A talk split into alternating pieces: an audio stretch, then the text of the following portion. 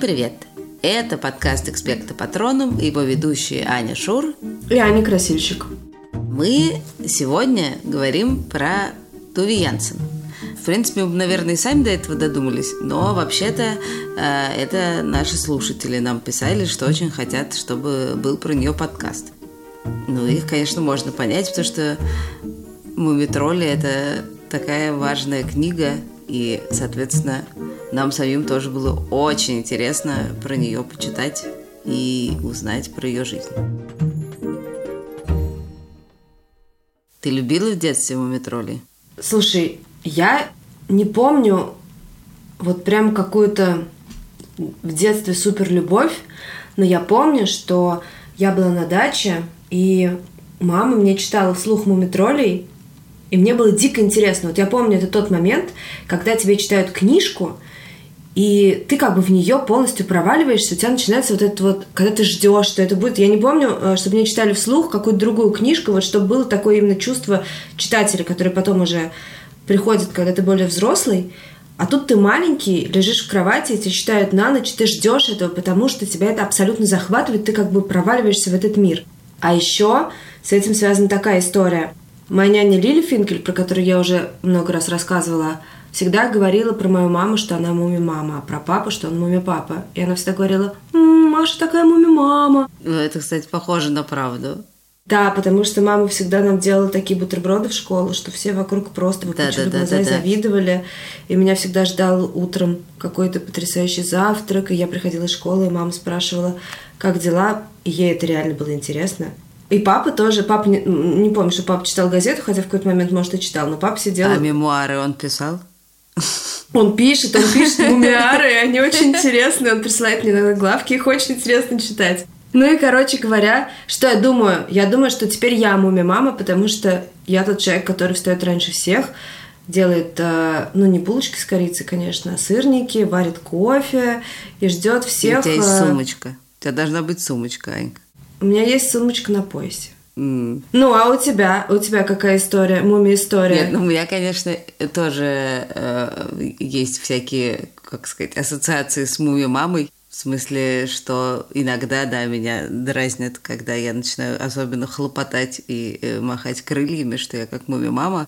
Но у меня такая детская история про это не про муми-маму и муми-папу, а про Товслу и Вивслу.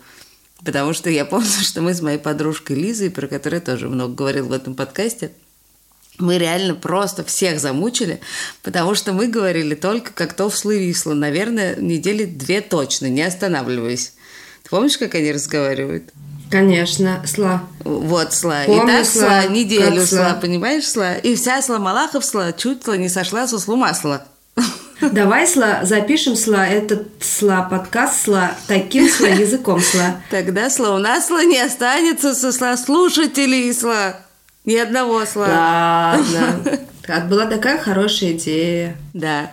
Ну, в общем, Туви Янсен еще один такой писатель, который сопровождает тебя всю жизнь. Мумидол – это целый огромный мир, населенный огромным количеством существ. Там происходит миллион разных событий, но, естественно, там есть некие центральные персонажи. Исследователи творчества Туви Янсен не то чтобы очень сомневаются в том, что у этих персонажей были реальные прототипы. И, конечно, это была семья Туви Янсен и какие-то ее друзья, возлюбленные. Ну, просто она да, забирала их в этот мумидол и там как-то расселяла. По мере того, как она писала, появлялись новые персонажи, списанные из каких-то новых людей в ее жизни. И сам Мумидол это тоже, ну не то, что вполне реальное место, но списан он э, с э, места, где она проводила довольно много времени в детстве. Поэтому, конечно, у этого всего абсолютно точно есть прототипы. А, В общем, ведется некоторая дискуссия по поводу того, была ли ее мама Сигни Хаммерштейн по прозвищу Хам прототипом муми-мамы, потому что, с одной стороны, она действительно держала весь дом и была такая уютная и такая какая-то теплая и так далее, но, с другой стороны, она не то, что была такая уж только домохозяйка, которая цветочки сажает и булочки печет. Она вообще-то работала и даже была какой-то активисткой и еще что-то. В общем, не очевидно. А вот папа, кажется, был абсолютно муми-папой. Он такой был э, творческий человек, скульптор, все крутилось вокруг него, вообще вся жизнь всей семьи. Э, и, в общем, кажется, он действительно настоящий прообраз этого муми-папы. Вечно терзаемого, гонимого какими-то собственными идеями. Папу звали Фафан. Так, тоже такое. Фафан, да. Но звали его Фафан. Виктор, но прозвище был Фафан. В общем, ее родители звали Хам и Фафан. По-моему, это очень смешно. Очень симпатично. Мама, собственно, тоже была художницей, просто в семье папа считался настоящим художником, а мама просто художником. То есть папа как бы делал какие-то невероятные скульптуры и все ждал мировой славы, но у него была, он очень известный был в Финляндии э, скульптор. А мама работала с газетами, журналами, делала какие-то иллюстрации и так далее, и так далее. И, кстати, она создавала дизайн марок, и на самом деле ее работы видели, ну, миллионы людей, гораздо больше, может быть, чем работы ее потрясающе важного а, во всех отношениях мужа. Это довольно смешно, по-моему. Да, и, и, и еще важная штука, что Туве, когда еще была совсем маленькая, она все время смотрела на то, как мама работает и рисует эти свои иллюстрации. И сама начала тоже рисовать ужасно рано, чуть ли не раньше двух лет, ну в каком-то совсем таком. Ну да, нет, но это тоже, знаешь, все начинают рисовать очень рано, просто у них получается что-то не то все-таки, мне кажется, не настолько рано. Там действительно, я уж не помню точно, сколько но там было, есть, но ей было реально такая... совсем чуть-чуть. Да, там такая есть фотография, как она сидит на коленях у мамы с какими-то тоже бумажками, карандашками.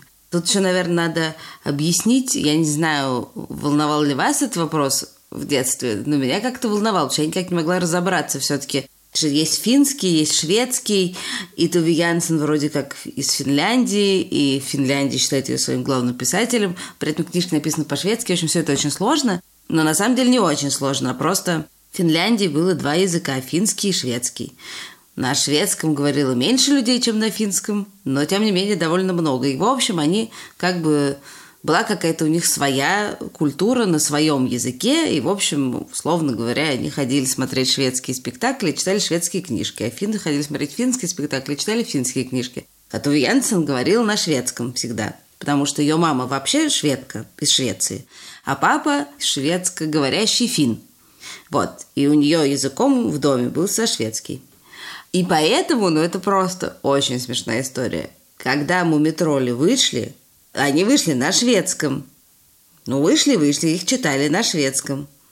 Ну, как бы их и в Финляндии читали на шведском.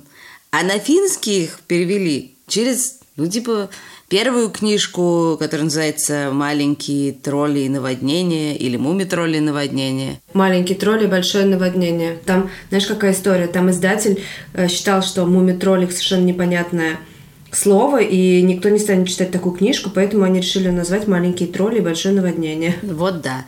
И вот эту книжку перевели просто в 91 году, то есть прошло почти 50 лет. Значит, следующая книжка э, про комету была переведена типа через 8 лет на финский, и следующая тоже лет через 7-8, которая про шляпу волшебника. А к этому моменту уже они были переведены на английский.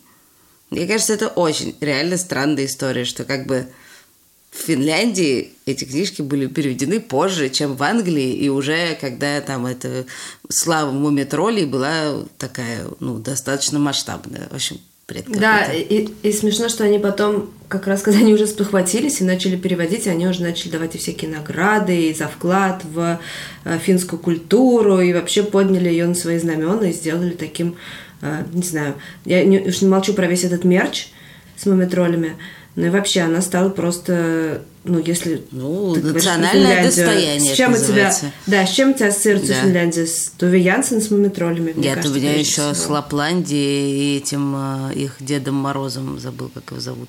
Давай сейчас послушаем голос Туви Янсен. Мне кажется, очень круто не только говорить о ком-то, но и слышать. Сразу ты как-то начинаешь себе представлять этого человека. И еще я, кстати, очень советую, к сожалению, в подкасте это невозможно никак дать, но погуглите в Ютьюбе, там есть видео, где Туви Янсен рисует сама Мумитроли в своей мастерской. И можно прям посмотреть, как она это делает. Это классно. Вот, давай послушаем э, голос Туви Янсен. Она тут будет рассказывать э, про свое детство и про дом. С обстановкой в доме было все хорошо. Мы жили в ветхой, красивой старой студии. Ровно в таком месте ребенку всегда весело. И там была... Атмосфера была очень беззаботной, дружелюбной, беспечной. Конечно, у них бывали проблемы, было много неразберихи, но это не было заметно. Было, было чувство, что то, что произошло сегодня, не имеет значения, потому что завтра наверняка случится что-то совершенно другое. Вообще, когда мы готовим э, этот сезон э, и читаем и смотрим фильмы про разных известных писателей, которые написали наши очень любимые книжки, потому что мы других не берем, совсем не со всеми, хотя книжки мы действительно очень любим, ну, не со всеми, как с людьми, случается какой-то, не знаю, какой-то матч, какое-то сближение. А, и кому-то ты относишься, ну, как-то спокойно или даже прохладно. Но когда вот я читала все про Туви Янсен, я в нее совершенно влюбилась, потому что она правда какая-то совершенно чудесная и какая-то ужасно живая и какая-то настоящая и ужасно уютная. Да, Мне вот ужасно понравилось. Можно себе представить, как Любящая ты с ней жизнь. какао пьешь. Ну, да, так. да, абсолютно. И ешь булочки. И на самом деле меня ужасно тронуло какое-то я читала, уже не помню, где ее письмо, где она первый раз после войны поехала в Швецию и попала в магазин и купила себе какие-то туфельки, какое-то платье, и она так этому там радуется и ужасно ты понимаешь, что она какой-то нормальный живой человек. А она потому что поехала за границу, мне кажется, ей дали какую-то стипендию или что-то, и она Да, вот поехала, да. а они там долго не были, потому что сначала война, потом денег не было, потом еще что-то, и в общем, да. Ужасно это как-то тепло было, когда я- я готовилась к этому выпуску. Давай расскажем про то, собственно, откуда взялись мумитроли. Про это сложно рассказать, на самом деле, потому что версий очень много. И как это, мне кажется, часто бывает, э, когда тебя всю жизнь спрашивают, откуда там что взялось, ты каждый раз придумываешь какие-то разные объяснения, вспоминаешь разные штуки. И одно другому, на самом деле, не противоречит. Да, но есть какие-то очень э, закрепившиеся уже, как бы, ну, и вроде даже доказанные. Мифы. Ну, не Нет, ну, это может быть даже не мифы, но в смысле, вот Звучит байка про Канта, она появляется во всех вообще описаниях и во всем, что связано с мумитролем. Ну, да, очень смешная. Были каникулы, и Туви Янсен ужасно поругалась со своим братом. Мы, кстати, не сказали, что у Туви Янсен было два очень любимых брата, Пер Улов и Ларс. Она с ними всю жизнь общалась, и, в общем, ее брат ей помогал даже потом с работой там над мумитролями, неважно. Поругался своим братом, который что-то там ее ставил на место или что-то такое. В общем, стал что-то занудничать и цитировать Канта. Такой был философ, очень важный. Вот, и Туви ничего не могла ему в смысле философскому противопоставить, поэтому она в гневе пошла на улицу и на стене туалета нарисовала какое-то чудо-юдо, максимально уродливое, как ей казалось, и подписала это Иммануил Кант. Да, но назвала она его снорком. И потом стала рисовать уже довольно регулярно. Кстати, у меня есть маленькое отступление про уличный туалет. Давай. Мало того, что он у нее был э, в детстве, это понятно, но он у нее был уже, когда она стала супер богатой, супер знаменитой, купила себе какой-то маленький остров, построила на нем домик, и все равно жила там очень скромно, и у них был уличный туалет. Я ненавижу уличные туалеты, я считаю, что ходить в них это большой подвиг, поэтому я еще больше полюбила Туви Янсен за то, что она такая скромная и не зазнавшись от своей славы. Да, это прекрасная деталь. Может быть, у него даже на нем был нарисован мумитроль. В общем, таким образом, есть версия, что вот это существо, которое потом стало мумитролем, появилось еще когда Туви Янсен, значит, маленькой девочкой поссорилась со своим занудным братом. Вторая история тоже из детства, что однажды она поехала в Стокгольм учиться живописи. Ей было 15 лет. И жила она в семье своего дяди, который был братом э, Хам. И очень тоже близкая история. Ночью очень хочется есть. Она пошла на кухню что-то ухватить. И дядя ее застукал. Можно сделать тут тоже маленькое отступление? Конечно. Однажды, я не знаю почему, родители нам с братом сказали купить холодильник. Я не знаю, почему они нам это доверили. Это звучит совершенно безумно. Что? Сколько вам было лет?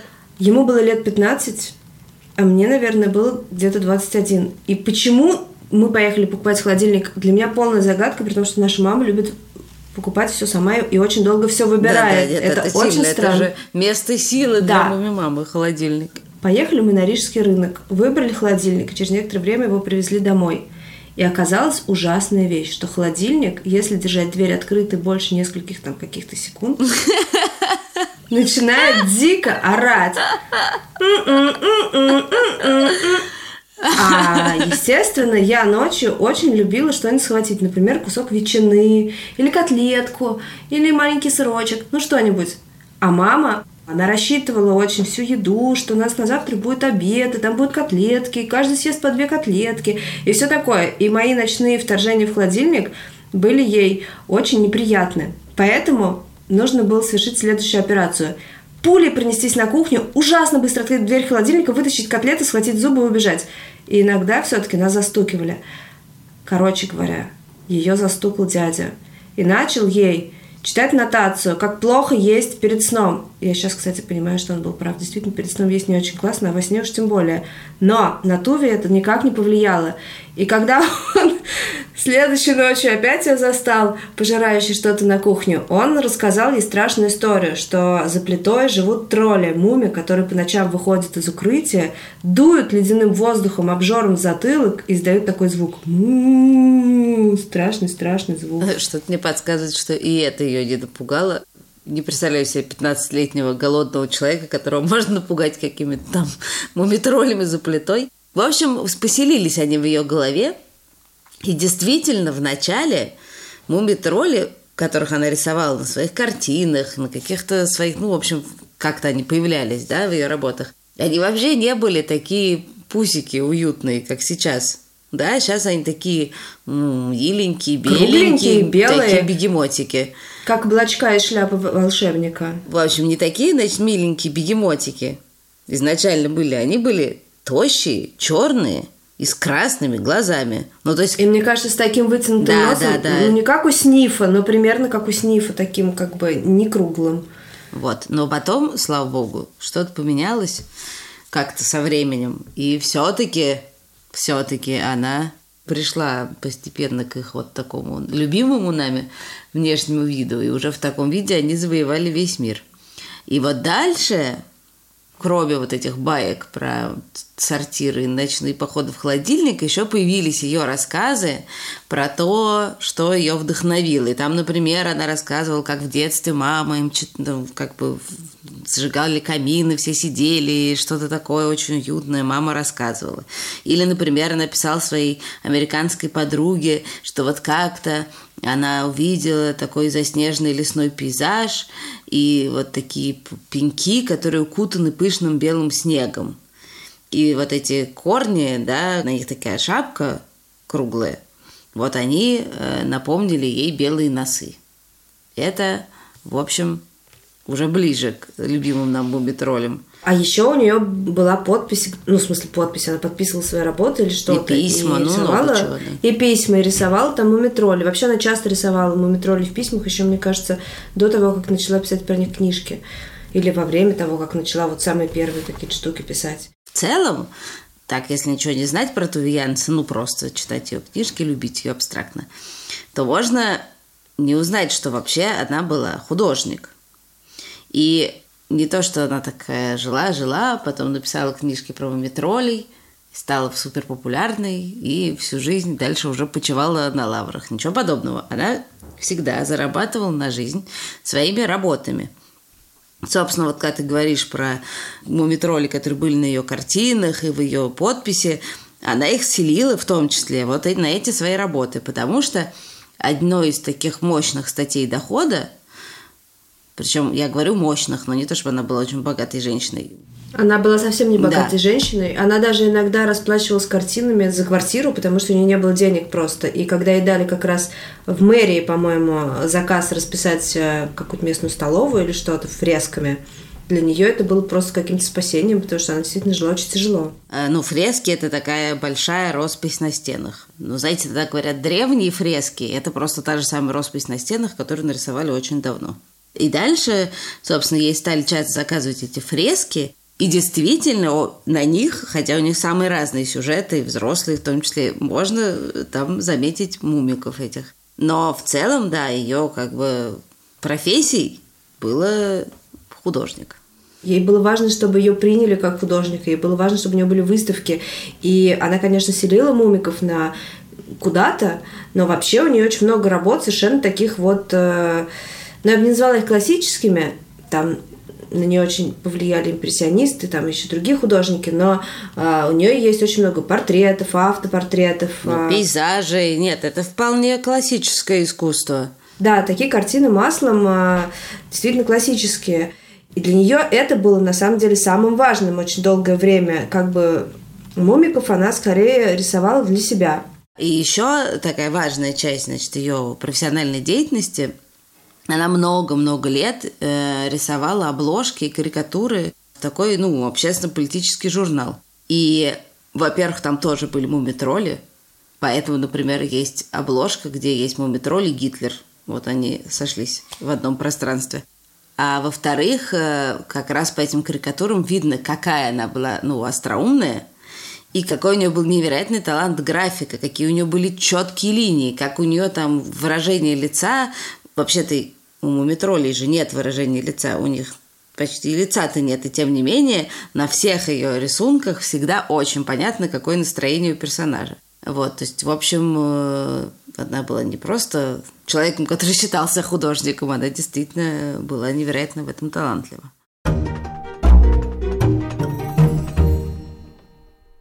Мы уже то ли в прошлом выпуске, то ли пару выпусков назад говорили, что очень многие светлые книжки появляются в темные времена, в том числе во время войн. И, собственно, так же получилось с мумитролями, потому что в Финляндии началась война в 1939 году, она называлась «Зимняя», была с СССР, который э, напал на Финляндию. И э, это было такое темное, мрачное время, хотя эта война длилась не очень долго. Но как раз в это время она начала писать первые книжки о мумитролях. Не просто их рисовать, калякать на бумажках, что-то такое в свободное время, а именно писать какой-то текст. И первая книжка называлась, э, как мы уже сказали, «Маленькие тролли. Большое наводнение». с одной стороны, она а, немножко про Великий потоп, про который мы знаем из Библии. И известно, что Туви в детстве очень много листала Библию с гравюрами Даре и ужасно ее любила, и на нее это очень сильно повлияло. Это такая Библия очень известная, с потрясающими рисунками. Собственно, гравюра — это иллюстрации, которые были у очень многих людей в детстве. Ну, у нас были такие уже более современные книжки, а у людей, которые жили в начале 20 и в 19 веке, это было очень важно таким детским чтением. У меня тоже была такая Библия ну, там, естественно, не было оригинальных гравюр, но ну, да. да. Да, да, я тоже любила это рассматривать на самом деле. Ну вот, во время этой зимней войны она начала писать мумитролей, а потом, как мы знаем, началась следующая война, а, уже Вторая мировая. И надо сказать, что в эту Вторую мировую войну Финляндия воевала тоже против СССР, она воевала на стороне Германии. И как раз э, во Вторую войну ее э, поразили беженцы и вообще то, что происходит в мире. И вот эта вот история про то, как э, бездомные мумитроли, собственно, муми-мама и мумитроль в этом наводнении, потерявшийся без дома и путешествующий по этому рушащемуся миру, этот образ был создан под влиянием э, ее впечатлений от э, того, что происходило в реальном мире, от беженцев. Вот, например, что она писала, я, честно говоря, не помню уже в письме или записных книжках э, во время войны.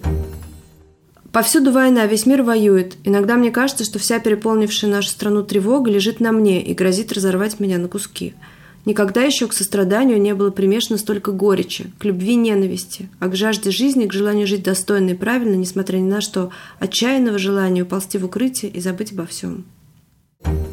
Ну да, это, конечно, цитата из какого-то письма или записной книжки, потому что она такая личная и рвущая душу. У меня есть цитата из предисловия, она гораздо менее э, ярко эмоциональна, но в ней тоже понятные вещи сказаны. Была военная зима 1939 года. Всякая работа застопорилась, казалось совершенно невозможным даже пытаться рисовать картинки. Возможно, покажется естественным и понятным, что мне внезапно захотелось написать что-нибудь, начинавшееся словами «жили-были». Ведь продолжение могло бы превратиться в сказку, это было неизбежно. Но я принесла свои извинения, что обошлась в своей книжке без принцев, принцесс и маленьких детей, а выбрала взамен фигурку Ярлык, сердитое существо из шуточных рисунков, и назвала его муми-троллем. Уже наполовину готовое повествование было забыто до 1945 года, когда неожиданно пришел один из моих друзей и сказал, что написанная мной, кажется, детская книжка. Допиши, мол, ее до конца и проиллюстрируй. Возможно, повесть напечатают. Да, и, собственно, после этого она начала э, вовсю писать книжки про мумитролей.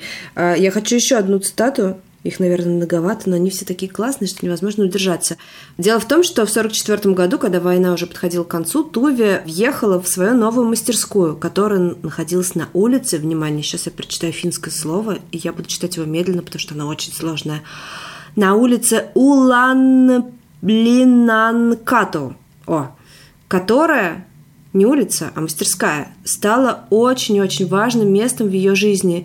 И на самом деле сохранились фотографии и даже видео снято в этой мастерской, и это какое-то невероятное помещение. Там очень большие окна такие, буквально высоченные до потолка, как в каком-то соборе. И очень высокие стены, завешенные картинами, ее картинами, естественно, какой-то ковер на полу, и все это ужасно уютно, с кучей каких-то штучек, там было очень много ракушек, потому что она везде собирала ракушки, в общем, какое-то невероятно уютное место. И, собственно, она очень долго работала, чтобы эту мастерскую выкупить. Она сначала ее снимала, а потом она ее купила. И вот, что она э, писала в своей записной книжке. Когда я впервые пришла в свою мастерскую, прозвучала сирена, и меня поприветствовал артиллерийский залп. Я неподвижно стояла, оглядываясь вокруг, и была счастлива. Сквозь разбитые окна тянула ветерком. Тоже это про какую-то такую любовь к жизни и какое-то умение испытывать счастье, несмотря ни на что. Ужасно важно на самом деле. Да, как мы уже сказали, это еще одна книжка, написанная во время войны, как способ сбежать от этой войны, в которой эта война очень сильно отражена, и просто в итоге эти книжки стали укрытием не только да, от войны, эти книжки стали укрытием для всех от всего. Вот помните, например, у нас в Патронусе был выпуск про мумитроль и комету.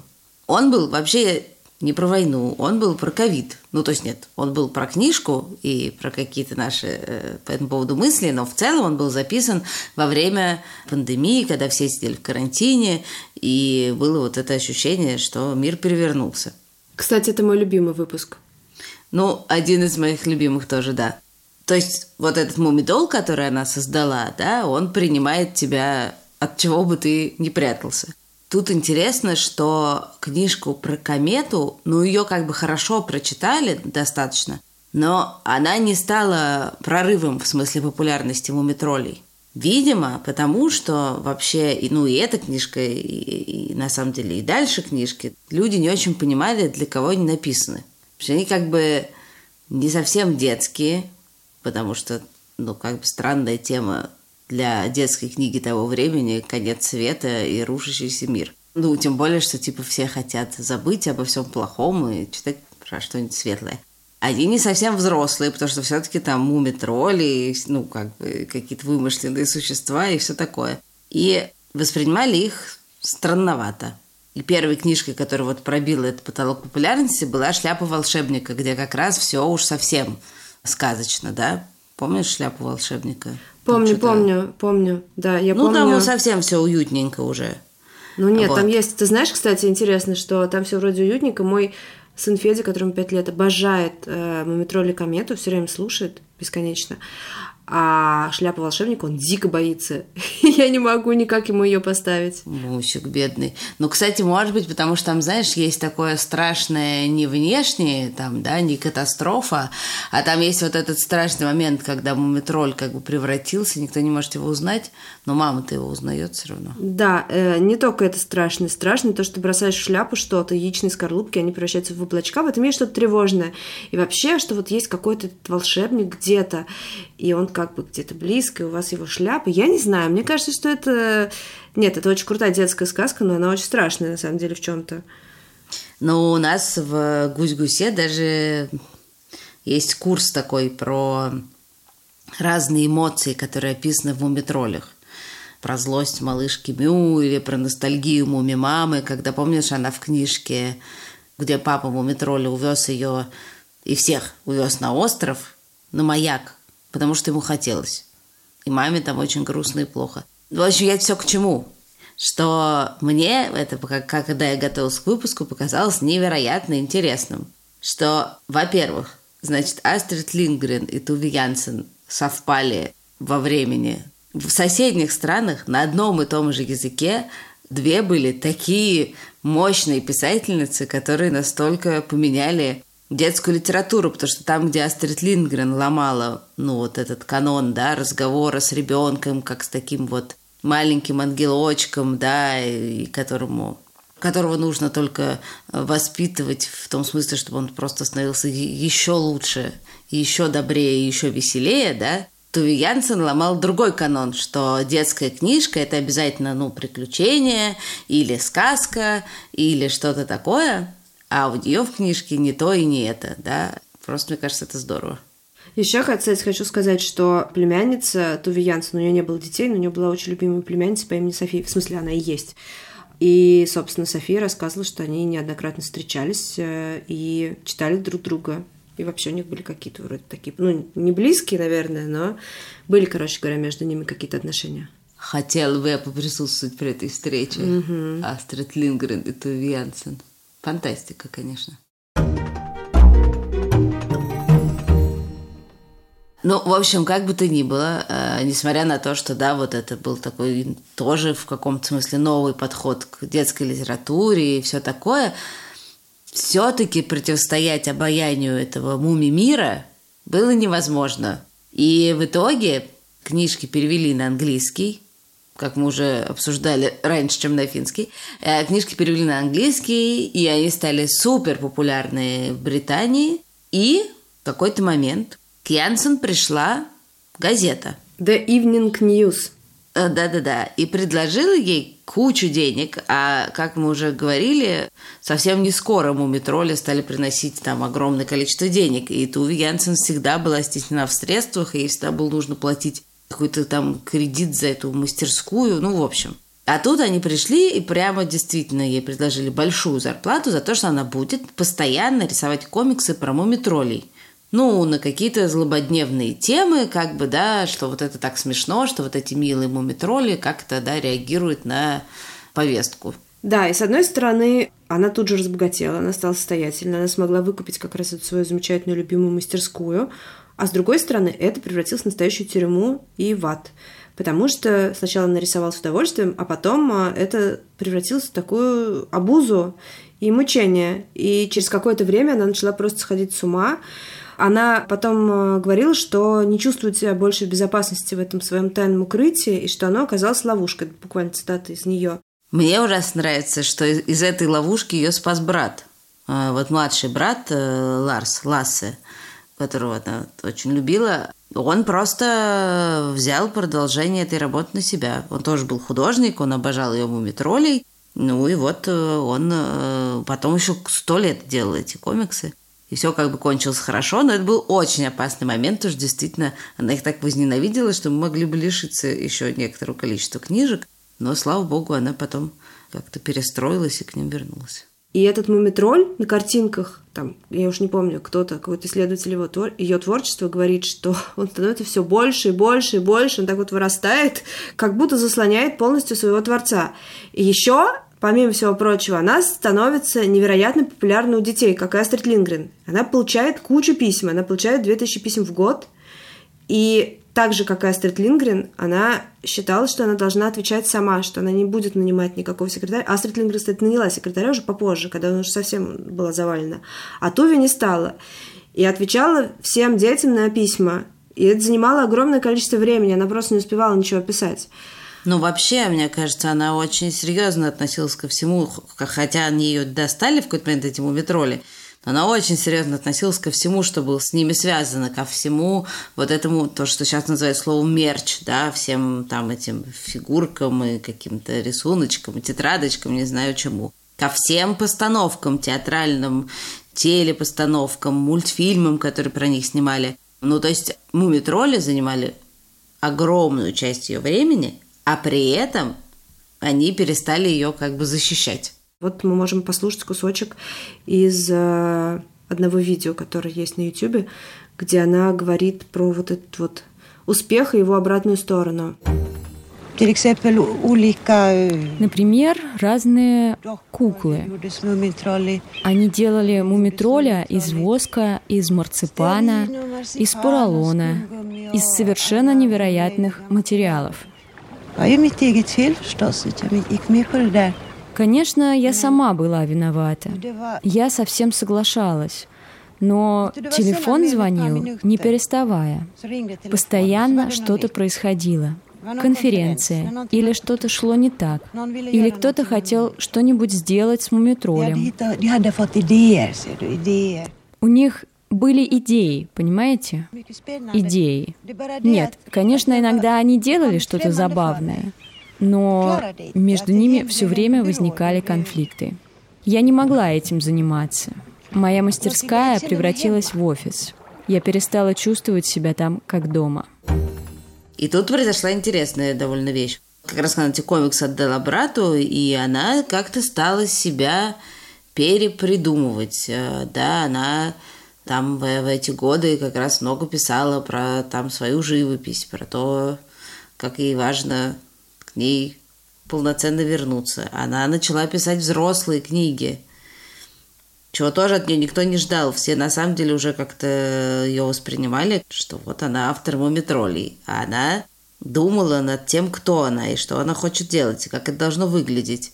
И мне кажется, это очень, ну, очень мощная была история, и из нее уже она смогла вернуться к мумитролям. И интересно еще, что когда она стала писать вот эти вот взрослые книжки для взрослых, а, уже будучи довольно немолодым человеком, она тоже стала очень популярной как взрослый писатель. Эти книжки издавались какими-то огромными тиражами, были ужасно популярны у множества людей. И при этом она а, по-прежнему считала себя все же в первую очередь художником. И очень переживала и страдала, если у нее были какие-то именно в этой области паузы, когда она переставала рисовать. И тут на самом деле очень э, интересно, что неважно, получается, как тебя воспринимают другие люди. Ее же весь мир воспринимал как писателя, как автора детских книжек, которые на самом деле не совсем детские. Ну, и как очень успешного Как писателя. очень успешного, да, которого как бы больше ничего и нету. А она продолжала, несмотря на это, внутренне ощущать себя и считать себя художником. И как бы не поддаваться этому. Потому что, в принципе, она могла очень быстро, уже после того, как мне пришла эта газета, закончить все это, почивать на лаврах, э, получать кучу денег и дальше ничего не делать. Но ей это было совершенно как бы не важно. Ей было важно делать то, что она считает для себя самым главным. Ну да, э, смешно. Это просто, по идее, очень простая мысль. Ну, не важно, что думают про тебя другие, а важно, что ты думаешь про себя сам. Просто обычно мы ее произносим, ну, как бы наоборот. Все другие думают, что ты, э, я не знаю, заносчивая зануда, а на самом деле ты... Э, Стесняешься людей. Ну, ты просто стесняешься, да, и не умеешь себя подавать. А тут как бы, ну, наоборот. Ей все, ну, как бы мир говорил, ты суперзвезда, ты мама мумитролей, ты создательница миров, вот тебе вся слава, пожалуйста, почивай. А она, ну, делала как бы все, что положено в связи с этой славой, но знала про себя, что она художник, и это ее главное занятие в жизни. конце мы всегда просим вас рассказывать про ваши любимые книги, советовать их другим слушателям. И сегодня очень трогательную запись нам прислала Саша Виноградова. А, послушайте ее полностью, потому что там есть очень приятные сюрпризы. И Саша нам советует свою любимую книжку. Здравствуйте, эксперты патроном, Аня Красильщик и Аня Шур. Сейчас я читаю книжку, уже почти дочитала книжку Э, Ти Джей Клун «Дом в Лазурном море». Я вас люблю. Книжка вышла 2020 года, то есть совсем недавно. Очень хочется, чтобы вы прочитали эту книжку, потому что эта книжка очень интересная и захватывающая. Читаю каждый день по главе или по две. Очень хочется узнать, как вам понравилась эта книга или нет. Я вас люблю. Хочется, и очень бы хотелось, чтобы по этой книжке поставили бы сериал. И да, я вас очень сильно люблю. Жду новых классных выпусков. Этот выпуск нам помогли сделать редактор Ира Калитеевская, звукорежиссер Павел Цуриков, композитор Михаил Соробьянов, расшифровщик Кирилл Кликман, фактчекер Саня Бабицкая. Напоминаем, что мы выходим каждые две недели по средам, и первыми нас слышат подписчики Гусь-Гуся и радио Арзамас, а потом все остальные. Так что подписывайтесь на Гусь-Гусь и радио Арзамас, там очень много всего прекрасного. Пока. Пока.